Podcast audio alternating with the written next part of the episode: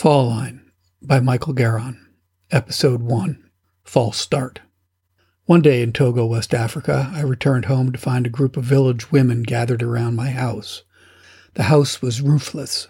Its corrugated lid lay 30 feet away. Inside, I found everything heaped in a pile at the center of the room. Even the most fragile things, like the glass chimney of my hurricane lamp, remained intact. My friend and colleague Cebu arrived as soon as he heard that I was home. He acted as my interpreter. The village women spoke over one another, competing to talk about a mighty wind.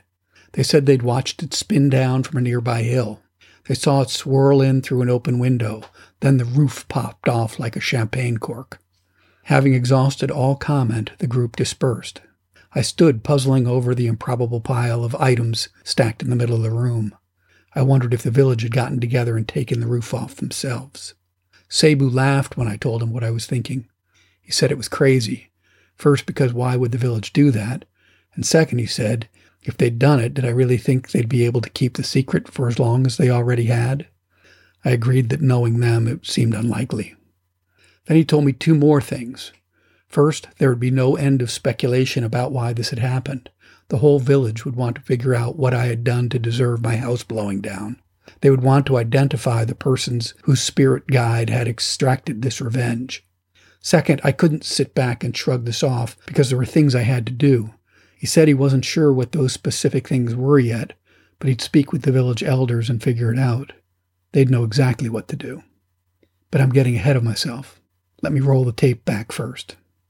My Peace Corps boss dropped me along with my new mattress in Pagouda during the summer of 78. After a few minutes, an old man walked up and introduced himself. Monsieur Robert, he said in French, stiffening his posture in a legionnaire salute. The village chief had asked him to wait for an Anasar, white man, and to show him to the house. On the way there, he asked where I was from.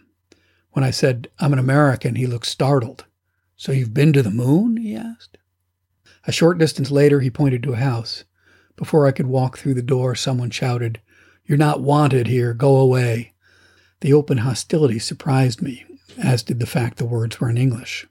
The speaker turned out to be another Peace Corps volunteer, Evan, who'd arrived the previous day. He'd been promised he'd be the only volunteer in town.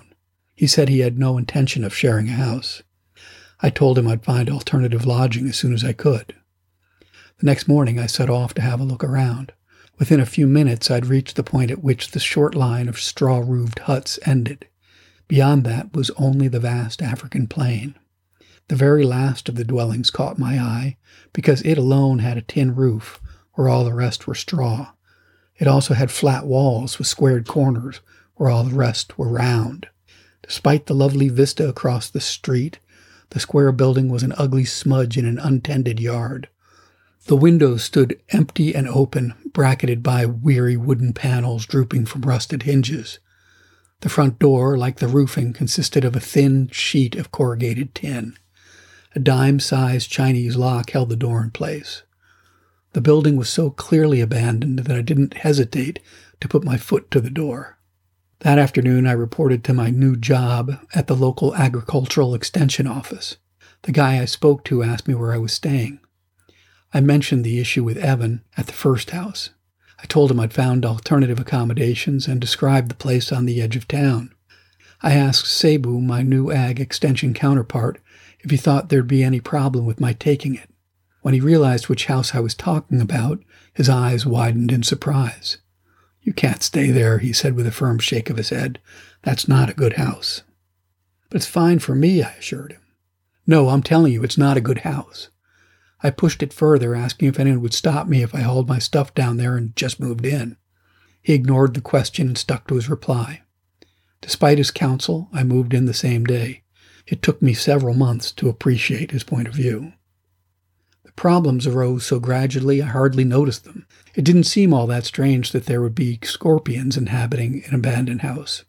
It freaked me out the time one fell on me from out of nowhere like some biblical pestilence.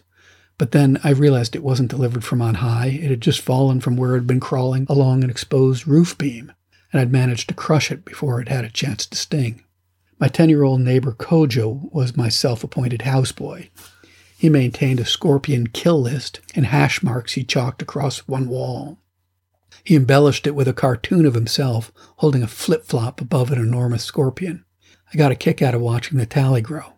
It didn't even strike me as odd when 30 days in, the tally exceeded the number of nights I'd stayed in the house. Besides Kojo, another young man named Mobija was around a lot. In fact, he'd actually moved in. He was from a village about 30 miles away, but he'd earned a coveted high school slot. Ours was the closest school around. I agreed to give him room and board in exchange for his doing all my chores. It was a good arrangement, at least for me. He did everything. He bought my meat at the market and carried my water from the stream. But back to the house problems. I wasn't there when they found the snake. Kojo killed it, though not my 10 year old neighbor, Kojo from the Peace Corps office. Kojo is the local language word for Monday, as in Our Man Monday. It was also the day on which both the local and the Peace Corps Kojo were born. Peace Corps Kojo drove up and discovered the snake on my doorstep one afternoon before I'd gotten back from work. When I got home, I found both Kojo and the dead snake on the stoop. It's a keese, he said, looking as if he feared it would come back to life. It came out of that hole beside the door. You're lucky it didn't get you inside. It has a neurotoxin that paralyzes your heart. It kills in minutes. He shook his head and remembered the business that had brought him to my house. I have some bad news, he said. Can we talk inside?